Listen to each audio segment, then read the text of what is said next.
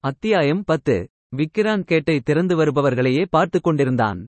வர்ஷா எதையோ சொல்ல அதை கேட்டு புன்னகைத்தபடியே ராஜமும் பிரியாவும் காரின் அருகில் வந்தார்கள். பிரியா இதுதான் அங்கிள்.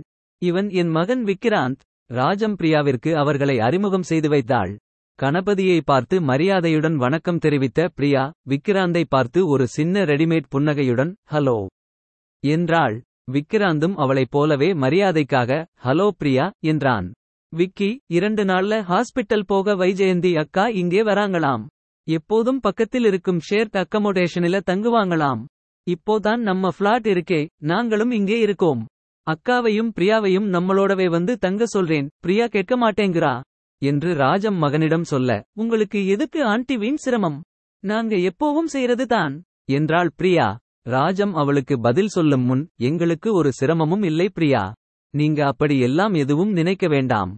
எங்க ஃபிளாட்டை உங்க வீடு போலவே நினைச்சுக்கோங்க என்றான் விக்கிராந்த். இல்லை நீங்களே ரொம்ப நாள் ஃபாரின்ல இருந்துட்டு இப்போதான் சென்னை வந்திருக்கீங்கன்னு அத்தை சொன்னாங்க. உங்க ஃபேமிலி கெட்டிருக்கிறதுல நாங்க ஏன் நடுவுல? நீங்க ஏன் அப்படி நினைக்கிறீங்க? நீங்களும் எங்க சொந்தக்காரங்க தானே? நிறைய பேர் இருந்தாதான் வீடு கலகலப்பா இருக்கும்.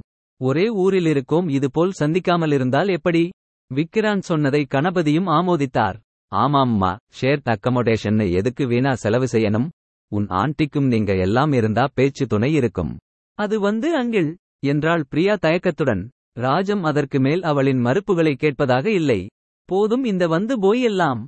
நீ இதுக்கு மேல எதுவுமே சொல்ல வேண்டாம் பிரியா. நீங்க ரெண்டு பேரும் எங்க ஃபிளாட்க்கு தான் வர்றீங்க. நான் முடிவு செய்தாச்சு. நானே வைஜெயந்தி அக்கா கிட்டேயும் சொல்லிடுறேன். அவங்க வரது தெரிஞ்சிருந்தா நாங்க வரும்போதே அவங்களையும் கூடவே அழைச்சிட்டு வந்திருப்போம். நேத்து தான் அப்பாயின்ட்மெண்ட் கன்ஃபார்ம் ஆச்சு ஆண்டி. சரி எது எப்படியோ நீயும் செவ்வாய்க்கிழமை தயாரா இரு.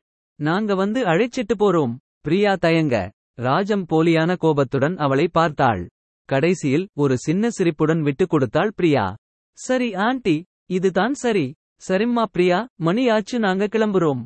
ராஜமும் வர்ஷாவும் காரில் ஏறிக்கொள்ள காரை கிளப்பினான் விக்கிராந்த் கேட்டின் அருகில் நின்றபடி அவர்களுக்கு கை அசைத்தாள் பிரியா. அவனின் குடும்பத்தினரைப் போலவே ஒரு புன்னகையுடன் பதிலுக்கு கை அசைத்தவன் முதன்முறையாக அப்போதுதான் சந்தித்திருந்த போதும் ஏதோ பல நாட்கள் பழகிய பரிச்சயத்துடன் இலகுவாக பிரியாவுடன் பேச முடிந்ததை எண்ணியபடி காரை செலுத்தினான். ஆர்த்தியின் வீட்டிற்கு சென்ற அரை மணி நேரத்திலேயே விக்கிராந்த் சொன்ன ஃப்ரெண்ட்லியான பேச்சு பற்றி ராஜம் கணபதி வர்ஷாவிற்கும் கூட புரிந்து போனது. பெரியவர்களான ராஜம் கணபதிக்கு மட்டும் அல்லாமல் வர்ஷாவிற்கும் கூட குமாரையும் வசந்தியையும் மிகவும் பிடித்து போனது புதிதாக சந்திப்பவர்களுடன் பேசுவது போல் இல்லாமல் வெகுநாள் பழகிய நண்பர்களுடன் பேசுவது போன்ற அவர்களின் கலகலப்பு பேச்சு விக்கிராந்தின் குடும்பத்தினருக்கு மிகவும் பிடித்திருந்தது. ஆர்த்தி எனக்கு இன்னும் சின்ன குழந்தை போல தான். அவளுக்கு கல்யாண வயசு ஆச்சுன்னு நம்பவே இன்னும் கஷ்டமாயிருக்கு. என்றார் குமார். நிஜம்தான் சார். பசங்க ரொம்ப சீக்கிரமே வளர்ந்திடுறாங்க. விக்கியும் வர்ஷாவும் இப்போதான் சண்டை போட்டு விளையாடின மாதிரி இருக்கு என கணபதியும் ஆமோதித்தார். வசந்தியும் ஆர்த்தியும் ராஜம் மற்றும் வர்ஷாவிற்கு வீட்டை சுற்றி காட்டினார்கள். வீட்டின் ஒவ்வொரு அறையை பற்றியும் வசந்தியிடம் ஒரு கதை இருந்தது. அதை கேட்டு ரசித்தபடியே ஆர்த்தியின் அறையை அடைந்தார்கள். வாவ்! ரொம்ப அழகா இருக்கு உங்க ரூம்! மனதார பாராட்டினாள் வர்ஷா. தேங்க்ஸ்! எல்லாம் அம்மாவுடைய வேலை. எனக்கு கிளீனிங் வேலையெல்லாம் சரி வராது. என்றாள் ஆர்த்தி. அட! அண்ணன் போலவே சொல்றீங்க. அவனும் இதே போலதான் சொல்வான். அம்மா தான் அவன் ரூமை அரேஞ்ச் செய்வாங்க. இந்த காலத்து பசங்க எல்லாம் அப்படித்தானே? விக்கிக்கு சின்ன வயசிலிருந்தே எந்த பொருளையும் எடுத்த இடத்தில் வைக்கும் பழக்கமே இல்லை. என்றாள் ராஜம். அம்மா அண்ணாவை சொன்னா பரவாயில்லை. இந்த காலத்து பசங்கன்னு ஜெனரலா சொன்னால் எப்படி? எப்போ நீங்க கடைசியா என்னுடைய ரூம் பக்கம் வந்தீங்க? வர்ஷா கண்ணை உருட்டிக்கொண்டே வினவினாள். அடடா உன்னை எதுவும் சொல்லலைம்மா. என்ற ராஜம் வசந்தியை பார்த்து புன்னகைத்துவிட்டு விக்கிக்கு தான் எல்லா விஷயத்துக்கும் நான் வேணும். இவ அப்படியே தலைகீழே நானே ஏதாவது செய்றேன்னு சொன்னால் கூட என்னை டிஸ்டர்ப் செய்யாதீங்கன்னு சொல்லிடுவா. என்றாள். ராஜம் மகிழ்ச்சியோடு சொன்னதைக் கேட்டு ஆர்த்தியின் முகத்தில் மெல்லிய மாற்றம் ஏற்பட்டது. அதற்கு மேல் மற்றவர்களின் பேச்சில் கலந்து கொள்ளாமல் அமைதியாக இருந்தாள் அவள். ஆர்த்தியின் மாற்றத்தை கவனிக்காமல் மற்ற மூன்று பெண்களும் தங்களின் பேச்சை தொடர்ந்தனர்.